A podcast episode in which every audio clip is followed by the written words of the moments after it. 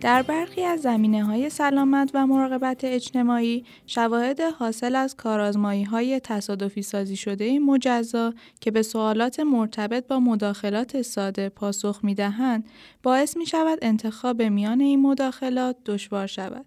متاانالیز های شبکه‌ای یا network meta-analyses می توانند با گردآوری تمام شواهد در یک جا به حل این مشکل کمک کنند.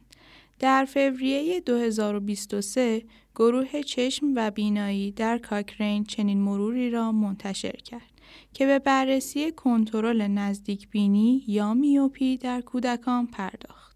مرکز کاکرین ایران مصاحبه مایک کلارک سردبیر پادکست در کتابخانه کاکرین با جان لورنسون از دانشگاه شهر لندن در بریتانیا به عنوان نویسنده اصلی این مقاله مروری را ترجمه و ضبط کرده است که با صدای غزل سیروس و سید محمد سینا رضوی میشنوید.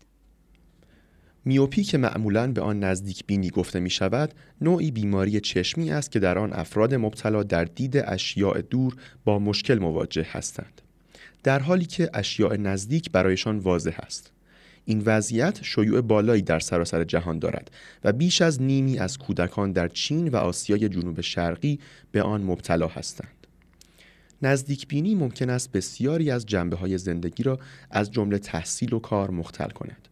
چشم این دسته از بیماران طول بیشتری دارد به این معنی که شبکیه کشیده شده و خطر ابتلا به بیماری های چشمی تهدید کننده بینایی مانند گلوکوم، ماکولوپاتی و جدا شدگی شبکیه یا رتینال دیتچمنت را در آینده افزایش می دهد. اگرچه عینک های معمولی یا لنز های تماسی می توانند دید نزدیک را اصلاح کنند ولی تأثیری بر کند کردن پیشرفت آن ندارند. در عوض ممکن است از درمانهای دیگری برای آهسته کردن روند پیشرفت بیماری استفاده شود و این درمانها باید در دوران کودکی زمانی که نزدیک بینی سریعتر پیشرفت می کند انجام شوند. این موارد شامل استفاده از عینک های مخصوص و لنز های تماسی با بیش از یک نقطه کانونی در لنز ها می باشد. لنز های تماسی تخصصی دیگر به نام اورتوکراتولوژی با هدف تغییر موقت شکل سطح چشم ساخته شدهاند که هنگام خواب استفاده شده و در طول روز برداشته می شوند.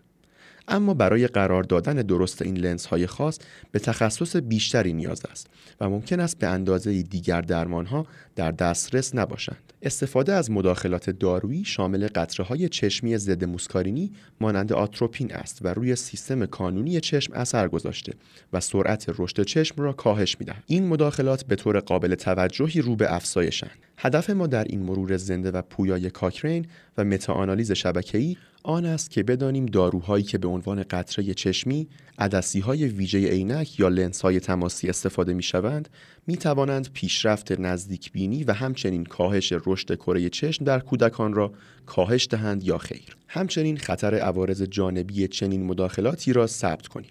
مرور انجام شده در فوریه 2023 شامل 64 مطالعه بود که بیش از 11 هزار کودک 4 تا 18 سال را به صورت تصادفی انتخاب کرده و آنها را به مدت یک تا سه سال دنبال کردند. اما اکثر مطالعات کودکان را فقط به مدت دو سال یا کمتر دنبال کردند.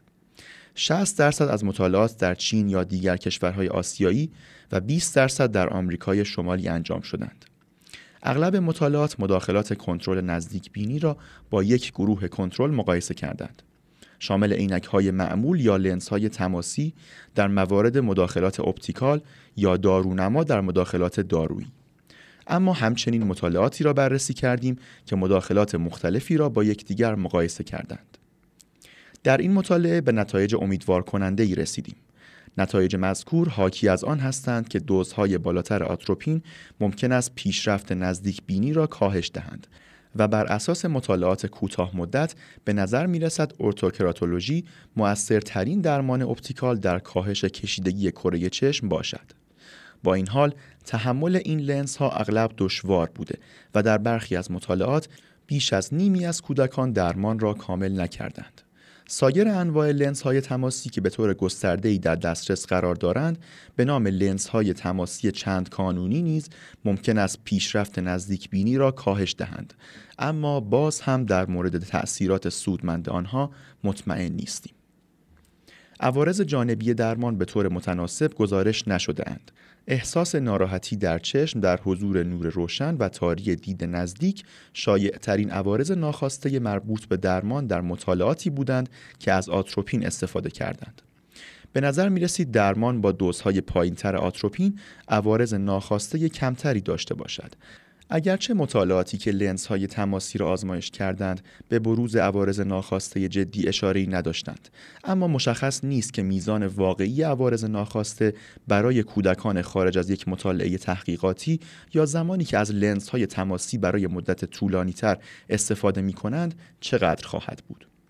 محدودیت اصلی مطالعه مروری ما این بود که بیشتر شواهد از مطالعاتی به دست آمدند که روش های مورد استفادهشان احتمالا خطاهایی را در نتایج آنها ایجاد کرده و عوارض بالقوه ناخواسته را به درستی گزارش نکردند. علاوه بر این به دلیل پیگیری نسبتا کوتاه در اکثر مطالعات شواهد کافی وجود ندارد که مشخص شود مزایای درمان در طول سالها با گذشت زمان افزایش یافته و اینکه این اثرات پایدار هستند یا خیر. با این حال از آنجایی که می‌خواهیم این مرور را به عنوان مرور سیستماتیک پویا یا living systematic review حفظ کنیم به محض در دسترس قرار گرفتن شواهد جدید آنها را اضافه خواهیم کرد.